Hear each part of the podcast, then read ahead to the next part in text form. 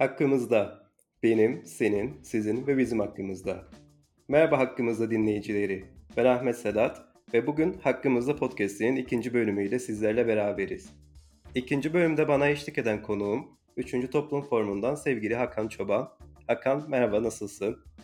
İyidir Ahmet, sen nasılsın? Ben de iyiyim, heyecanlıyım. İkinci bölüm ama sunucu koltuğunda oturan kişinin heyecanı bitmiyor nedense. Ama mutluyum bu konuyla ilgili de.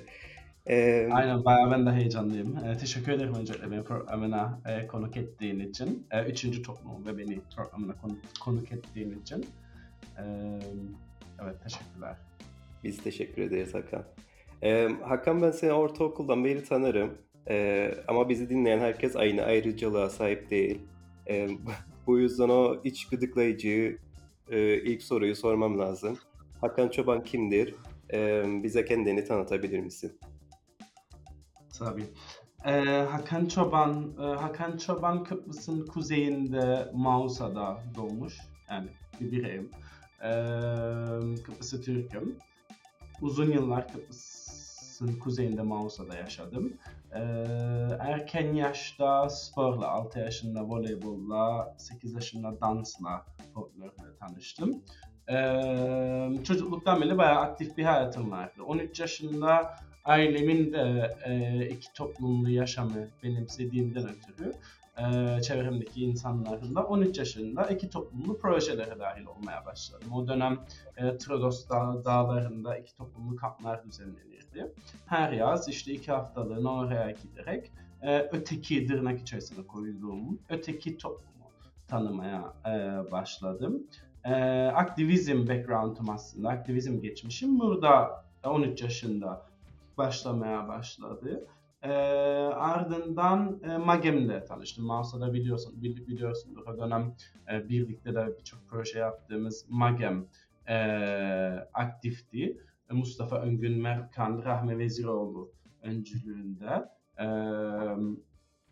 Nurtan'a da aynı şekilde. Onlarla birlikte birkaç proje yapmaya başladık.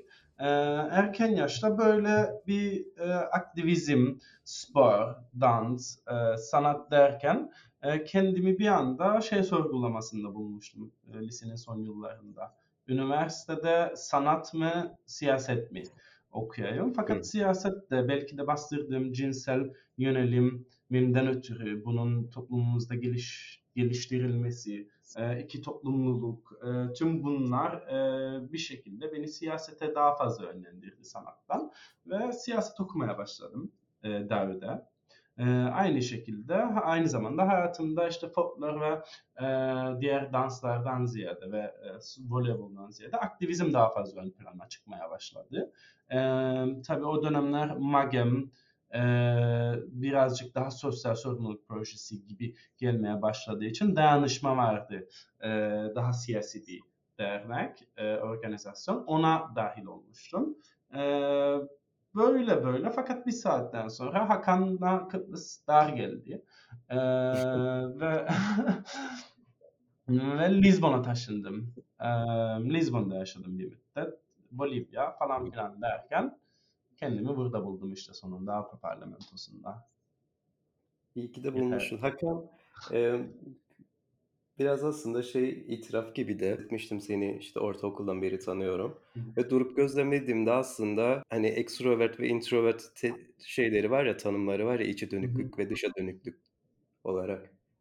Sanki işte bu iki tanımı madalyon olsaydı bunun iki tarafın daha bir tarafında sen, bir tarafında ben olurmuşum gibi hissederim. Anlattıklarını dinledik, sonra tekrardan pekiştirdim bu düşünceyi. Çünkü belki de bir yerde bu dışa dönüklüğün tanımı gibi bir şeysin. Ben diğer taraftan senelerce içe dönüklüğümü yaşarken ama yani gerçekten çok güzel seni ve... Ahmet, şöyle de bir şey var. Hani galiba ya onu çok yansıtamıyorum dışarıya. Gerçi yansıtmak o ne kadar bir şey de... Yani çok yalnız vakit geçirmekten hoşlanan bir insanım. Yani içime çok kapanırım. Sanırım içime kapandığım için de insanlarla sosyalleşmekten çok hoşlanırım. Yani zaman olur 3-4 gün işten sonra eve gidip sadece yalnız başıma müzik dinleyerek, dans ederek, spor yaparak, kitap okuyarak, bir şeyler yazarak da vakit geçiririm. Yani her gün sürekli galabalık içerisinde ya da birileriyle buluşarak vakit geçiririm ama aynı zamanda içime kapandığım, yani kabuğuma çekildiğim dönemler, hani bir kaplumbağa gibi, hani zaman zaman kabuğuna çekilir ya, onları da çok yaşarım. Özellikle yurt dışına taşınmaya başladıktan sonra. Çünkü yalnızca daha farklı yorumlamaya başlan ya, daha fazla vaktin vardır kendini tanımaya. Öyle bir şey de var. Çok lanse edemediğim, dışarıya da etmediğim. Okay. O zaman... Ya sanırım karşıyım ikisi de. İkisinin de. Ben birazcık bir atlama yapmış bulundum senin üzerine. Direkt şeysin diye, dışa dönüksün diye. Bir yerde de benim hatam. Bahsetmek isterim biraz. Daha doğrusu Avrupa Parlamentosu'ndaki çalışma deneyimin üzerine bize bir şeyler anlatmanı isteyeceğim ama biraz önce söylediğin gibi hani daha önce de yurt dışına çıkıp çalışma deneyimin oldu. Portekiz'e gittim. Portekiz dışında var mıydı? Evet, aslında Lisbon dışında 2-3 ay 3-4 ay Bolivya'da yaşadım diye, bir Bolivya'da gezdim diyebiliriz. Çalışmak için gitmediydim oraya. Fakat 2-3 haftalık bir çalışma deneyimim oldu Lisbon'da, Bolivya'da, evet. Gönüllülük projesi altında. Harika. Peki şimdi geçtiğimiz 2 sene mi Avrupa Parlamentosu'ndasın? Ne kadar süredir şu an orada görev alıyorsun? Bize Avrupa Parlamentosu'ndaki çalışma deneyimini aktarabilir misin biraz? Aslında çok güzel bir şey oldu burada. 3 yıl oluyor Ahmet. Önümüzdeki haftalarda 26 Mayıs'ta Avrupa Parlamentosu'nda oluşumun 3. yılı oluyor. İnanılmaz bir deneyim açıkçası. Yani zaten Lisbon'da, Kıbrıs'ta da yaşam tarzında öğrencilerle, yabancı öğrencilerle çok uluslararası bir yaşam tarzını benimsemiştim. Şimdi burada daha farklı tabii. Yani evet, uluslararası derim. Fakat daha fazla Avrupa yurttaşlarının bulunduğu bir bina. 13.000 kişi çalışır bulunduğum binada. Tabii çoğu insan bizim yaşlarımızda değil. Genelde asistanlar falan da daha büyük yaşlarda bireyler. Bizim yaşlarımızda daha nadir insanlarla karşılaşın. Fakat o gençlerin bir araya gelmesi, yani birbirimizle arkadaşlık kurmamız, muhabbetlerimiz vizyonumu çok genişletti açıkçası. Yani herkesin ortak noktası siyaset sonuçta burada bulunan. Otomatikman arkadaşlarına ettiğin muhabbetler, herkes birkaç rapor üzerinde çalışır, oturup kahve içtiğinde tabii ki zaman zaman yorucu olabiliyor. Çünkü her buluştuğunda siyaset falan filan, ki bu konularda da biliyorsundur, çok pozitif haber yok. Genelde negatif şeyler üzerinden konuşun. Depresyona da itebilir seni aslında. Fakat eğer hoşuna giderse, ilgini çekerse çok vizyonunu genişletecek muhabbetlere dahil olabilirsin. O imkan açısı, o imkanı tanıması açısından güzel. Kıbrıs durumlarla aynı ofisi paylaşıyorum. Niyazi Kızılyürek'in 6 tane asistanı var. 3'ü Kıbrıs'ta, 3'ü Brüksel'de. Biz üçümüz burada 2 Kıbrıs Türk'üm, bir Kıbrıs'ı Türk'üz. Ofiste onlarla çalışmak da keyifli. Birbirimizi gerek toplumsal gerek bireysel olarak tanımak. Çünkü hem Kıbrıs Türk'üm, hem Kıbrıslı Türk, hem LGBT bir birey, hem heteroseksüel. Yani birbirimizi normalde toplum, geldiğimiz coğrafyada uzaklaştırıldık aslında. Backgroundlarımıza, geçmişimize, kimliklerimize baktığınızda bu 2 ay kimlik de birbirinden uzaklaştırılmıştır. Fakat ofiste her gün bunun bir adım daha yakınlaşa, bir adım daha atarak birbirimize yakınlaşmamız da çok güzel bir deneyim benim için.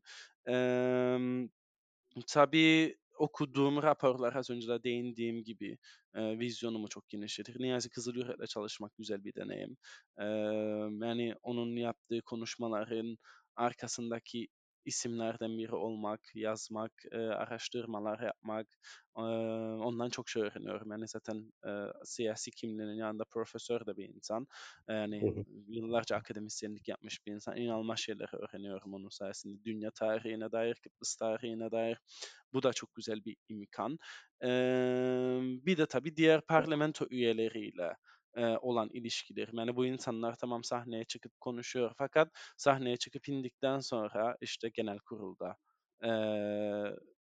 Onlar da bir insan, senin benim gibi. Yani çıkıp barda kahve içiyoruz, akşam yemeği yiyoruz, öğlen yemeği yiyoruz ve onun da tanıdığı çok güzel imkanlar var bana. O yüzden yani vizyonumu çok genişletti diyebilirim Avrupa Parlamentosu. Fakat tabii ki... tabii. Çok pardon. İstersen bitir cümleni. Aklıma yeni bir soru geldi de onu... Yok canım, sen beni durdurmazsan ben susmayacağım zaten. Ya şimdi şeyden bahsettin ya, hani işte pek çok arkadaş edindin orada ve hani politika konuşursunuz sürekli. Ve şöyle bir olgu var, bilmem sen de hiç bunu düşündüysen. Yani Kıbrıs'tayken Kıbrıs sorununu herkes bir şekilde bilir belli bir yere kadar. Ve bir tarafındadır bu sorunun işte. Farklı şeyler var, düşünceler var işte. Neden çıktığını, nereye evrileceğini falan. Ama ben şuna gözlemledim yurt dışına gittiğimde de. Sanki bizim Kıbrıs sorununu bildiğimiz gibi dünyanın da bu kadar net ve bu konuyla ilgili bilgi sahibi olduğunu otomatikman biraz düşünüyor gibiyiz. Yani herkes sanki Kıbrıs sorununu bilmek ya da herkes Kıbrıs sorunuyla ilgili bir fikir beyan etmek zorundaymış gibi. Sorum şu, senin de orada tanıdığın arkadaşlardan ya da edindiğin sohbetlerde şimdiye kadar aslında hiç duymadığın ama farklı bir sürü büyük gündemin olduğu şeyler oldu mu?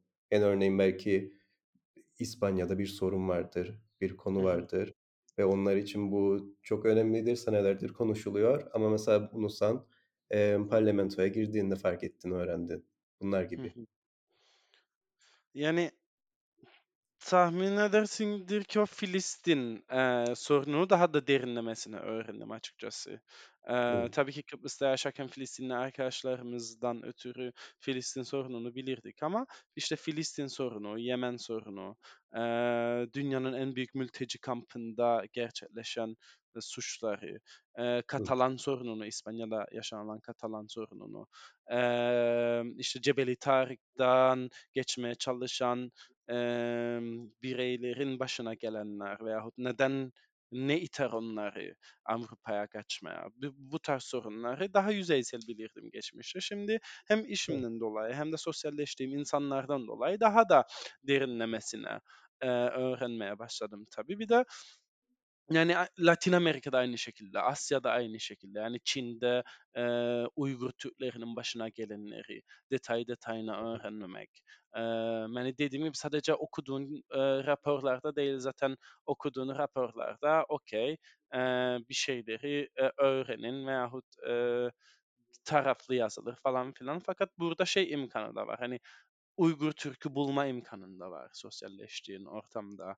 Veyahut işte evet. Filistinli, Katalan sorununu birebir aktivizm background'undan, yani siyasi bile olmasa, siyasi partiye üye bile olmasa senin benim gibi insanlarla yolun barda karşılaşabilir, spor yaparken karşılaşabilir, işte aynı voleybol takımındasındır, çıkan bira içmeye ve onunla ettiğin muhabbette ansızın bir bakan Katalan sorununu öğrenin ve okuduğun rapor sana yetmez.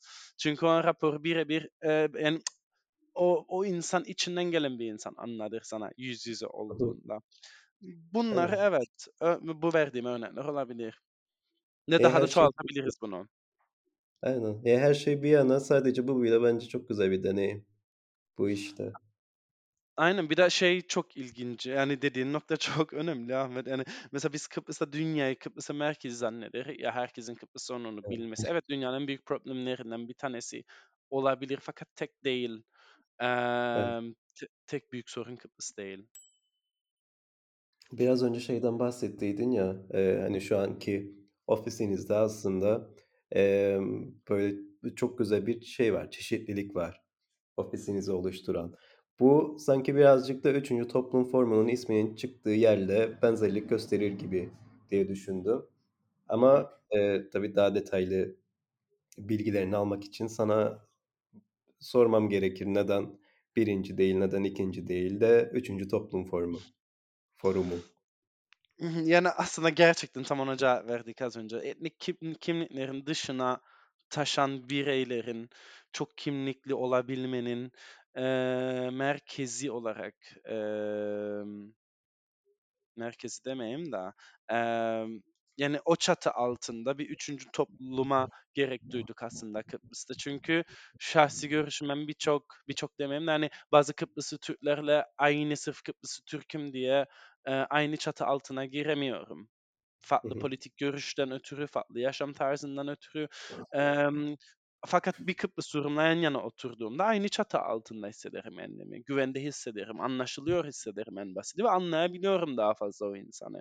O da aynı şekilde beni. Şimdi biz çok ötekileştirildik. Kıbrıs Rum, Kıbrıs Türk, o bu falan üzerinden. Ve üçüncü toplumun tam da çıkış noktası bu oldu aslında.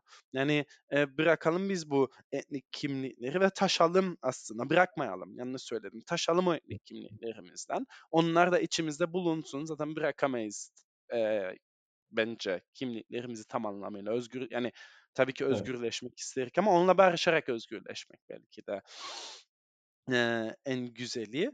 Şimdi onunla birlikte bir üçüncü toplum ideolojisi çıktı ve böyle ilerledi aslında üçüncü toplum. Yani böyle çıktı. Daha siyasi bir de aynı zamanda yani federalizmi destekleyen, iki toplumluluğu, iki bölgeli federal devleti destekleyen. Çünkü Kıbrıs'ın en büyük sorunlarından bir tanesi iki toplumun hala daha birbirine küs, hala daha birbirine öfke, hala daha birbirine kırgınlık beslemesi ve iki toplumun da adım atamıyor oluşu. Yani barış destekçilerinin bile ne kadar ayağı Kıbrıs Rum toplumunun içindedir. Yani ne kadar birbirimize sarılırız. Birlikte spor yapar mıyız? Birlikte dans eder miyiz? Birlikte müzik yapar mıyız? Yani çok çok küçük bir gruptur bunu yapan. Ve bunu çoğaltmaktır aslında üçüncü toplumun amacı. İki toplumun birbirini tanımasına sebep olmak belki de diyebiliriz. Söylediğin üzere aslında ideolojide barış yanlısı ya da bir çözüm isteyen kesim tabii ki büyüktür ama bu kesimin işte bunu bir şeye, davranışa dökme, bir etkinliğe dökme oranı sanırım çok daha az ve üçüncü toplum burada önemli bir rol oynayacak. Gibi. Aynen. Peki ne zamandan beri üçüncü toplum forumu var bizimle beraber? Tam Covid'den önce sanırım üçüncü toplumun da sıkıntılarından bir tanesi şu oldu. Tam Covid'den önce kuruldu ve Covid'den ötürü fiziksel aktivitelerimiz sadece bir tane fiziksel aktivite yapabildik ve ardından Covid gerçekleşti. O yüzden yani etkinlik açısından online devam ettik hayatımıza. Görünürlük mücadelemize, sesimizi duyurma mücadelemize online devam ettik açıkçası. Yes, neler yaptınız şimdiye kadar? Var mı çalışmalarınız ya da bu online bahsettiğin aktiviteler, çalışmalar neydi? Paneller düzenledik. Şey olur ya hani insana kendi çocuğu güzel gelir. Açıkçası ben de ya düzenlediğimiz panellerin çok güzel ve anlamlı olduğunu düşünürüm. Kıbrıs sorunu ve Türkiye'nin müdahaleleri aslında en benim hoşuma giden, en başarılı bulduğum panellerimizden bir tanesi oldu. Esra Aygın, çok sevdiğim bir gazeteci ve arkadaşım, aynı zamanda onun moderatörlüğü altında gerçekleşen, konuk Mustafa Akıncı ve Niyazi Kızılyürek'in olduğu çok güzel bir panel oldu. Sosyal medyada da bulabilirsiniz, gerek 3. Toplum sayfasında gerek YouTube'da. Çok güzel bir panel gerçekleştirdik. Ardından milliyetçilerin hayali ve Kıbrıs Türklerin kabusu altında başka bir isim başlığı altında başka bir panel düzenledik. Aslı Murat, aktivist, avukat, birçok sıfat yükleyebiliriz aslında önüne bence. Mükemmel bir karakter. Evet. Kıbrıs'ın yetiştirdiği en güçlü kadınlardan biri diyebilirim, çok iddialı bir şekilde. Aslı Murat'ın moderatörlüğünde Okan Dağlı, ki geçtiğimiz aylarda Türkiye'ye girmesi engellenen çok önemli bir aktivist Okan Dağlı ve Niyazi Kızılyürek'in konuk olduğu bir etkinlik düzenledik. Bir de şey çok ilginçti bence. Çünkü çok tartışılan konular arasında değil, LGBT haklarını nasıl daha ileriye taşıyabiliriz adlı bir panel düzenledik. Orada da şu andaki İnsan Hakları Platformu'nun moderatörü, koordinatörü Derya Beyatlı, Kıbrıs Rum toplumundan Accept Cyprus diye bir LGBT derneği var. Ondan Monika Panayi ve Avrupa Parlamentosu'ndan Kim Van isimli bir parlamenter üyesinin bu konularda çok uzmandır. Katıldığı bir panel düzenledik. O da güzeldi. Bayağı verimliydi. Çok çok eğitici geçti aslında bence. Ve son olarak Ahmet İnsel, Niyazi Kızılyürek'in konuk olduğu ve gazeteci hakkında dava açılan Türkiye'de hakkında dava açılan Ayşem'den Akın'ın moderatörlüğünde Ukrayna Savaşı, Putincilik ve Batı karşıtlığı başlığı altında son bir panelimiz oldu. Ki bence o da dünya gündemi açısından çok önemliydi. Çünkü çok Kıbrıs odaklı kaldığımızı düşündük ve Kıbrıs'ı, sadece Kıbrıs Türkleri değil, Kıbrıs Rumları da aynı şekilde dünya sorunlarına birazcık daha yakınlaştırmamız gerektiğini düşündüğümüzden böyle bir panel düzenledik ki bence o da bayağı verimliydi. Vallahi harika duyuluyorlar. Bunları dediğin gibi 3. Toplum Forumu'nun YouTube hesabından erişip izleyebilir isteyenler, değil mi? Facebook profilimizden olabilir. Şahsen ben Niyazi Kızılyürek'in kendi YouTube hesabımıza alırım bu videoları. Oradan bulabilirler. 3. Toplum'un da önümüzdeki günlerde YouTube hesabını aktif etmeyi planlıyoruz. Evet. Yes. İsteyenler için 3. Toplum Forumu Facebook'ta Üçüncü Toplum olarak bulabilirsiniz ya da Üçüncü Toplum Forumu olarak arama kısmına yazdığınızda karşınıza çıkıyor.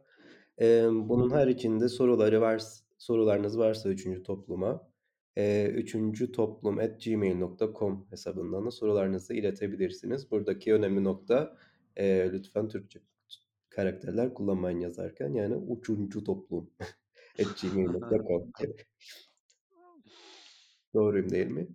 Aynen. Evet.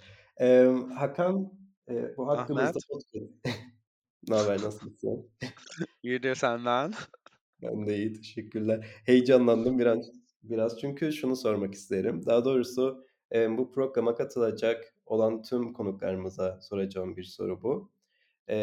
O da şu: bugüne kadarki aktivizm geçmişinde en aklında kalan anın hangisiydi, deneyimin hangisiydi?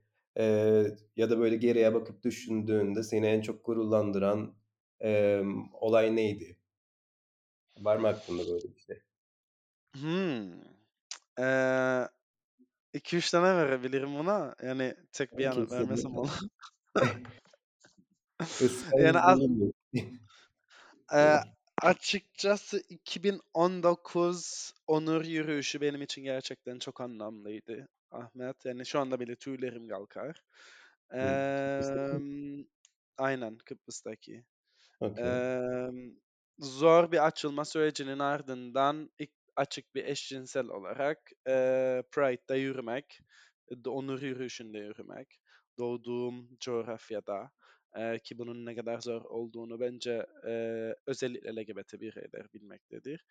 Yürümek çok değerliydi benim için. Hala daha düşündükçe duygulanırım. Çocukken bunun imkansız olacağını düşünürdüm açıkçası. Ve bu imkansızlığın üstesinden gelmek kendi imkanlarımca, çevremdeki arkadaşlarımın da tabii ki asla haklarını yemem, güzel dayanışmalarıyla üstesinden gelmek güzeldi ve onur yürüyüşü benim için her zaman ayrı bir yeri olacak diye düşünüyorum. Bir bu. İkincisi 2015'ti galiba ya da 2014, tarihte yanılıyor olabilirim. Recep Tayyip Erdoğan geldiydi adanın kuzeyine ve biz Hamit Köy çemberinde toplandıydık 15 kişi. sayıyı bayağı düşürdüm. 25-30 kişi belki de. Ve bırakmadıydılar çembere doğru yanaşıp Erdoğan'a karşı yazdığımız pankartları ve sloganları, pankartları tutup sloganlarımıza atalım. Ve orada birazcık polis şiddetine de maruz kaldıydık. 2-3 günde öyle belim bayağı ağrıdıydı. Ve onu hala daha özellikle bu zamanda onun değeri gün geçtikçe daha fazla artmaya başladı hayatımda diyebilirim. Yani o Türkiye'nin Kıbrıs'a yaptıklarını gözlemledik sonra.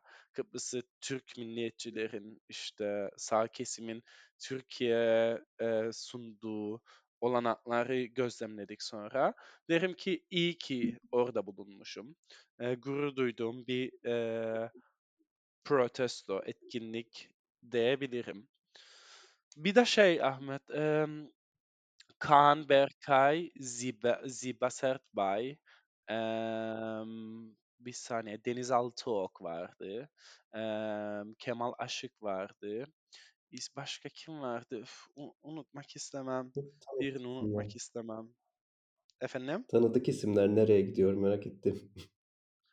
Toxic Masculinity, Trash Your Gender isimli. Ha, evet.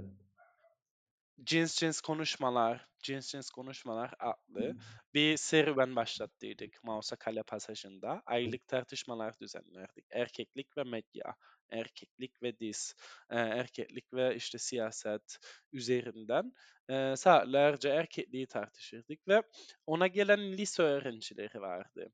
Şu anda o lise öğrencileri üniversiteden mezun oldu ve onlarla hala da iletişimdeyiz. Onların hayatına bir tohum koyduğumuzu ve o tohumun şu anda büyüdüğünü görmek bu arada beni çok gururlandırır. Hakan, benim sorularım aslında bu kadardı. Senin bana sorun varsa dinlemek isterim. Okey. Yok, cidden sorabilirim. Tabii ki. Sen ne yapan, senin nasıl gider İnsan Hakları Platformu'nda deneyimin? Deneyimim güzel. Şeyden bahsedebilirim. Önceki çalıştığım yerlere göre hani ajandamın daha dolu olduğu, en dolu olduğu çalıştığım yerlerden bir tanesindeyim.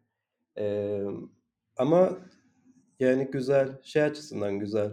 Bence sen de şu an parlamentoda bunu deneyimliyorsun.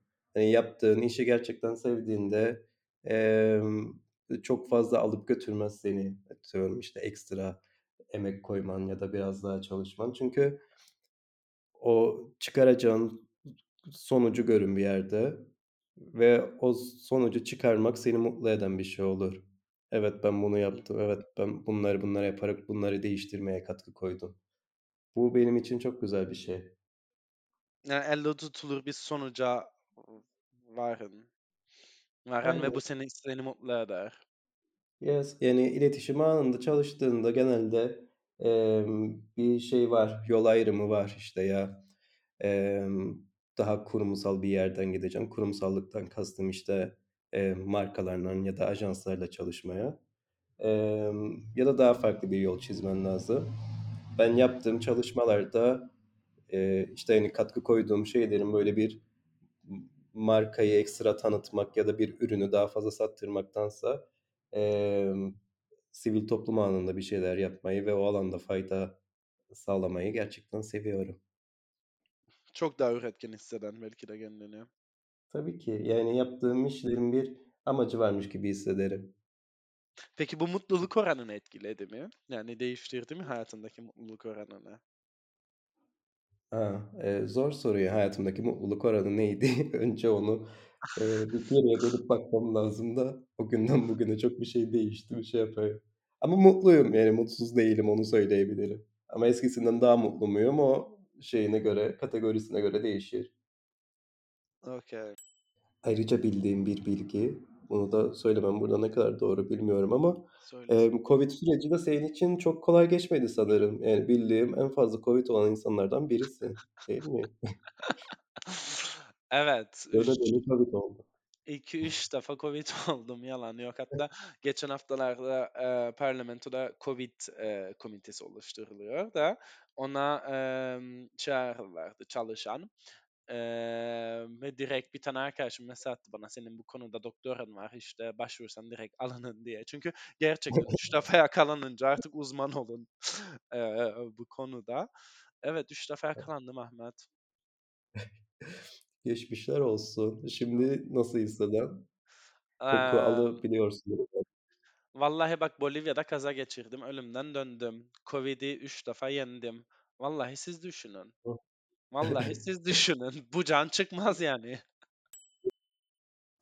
Hakan, toparlayacak olursam eğer şunu söylemek isterim. Çok teşekkür ediyorum ikinci programın konuğu olduğu için.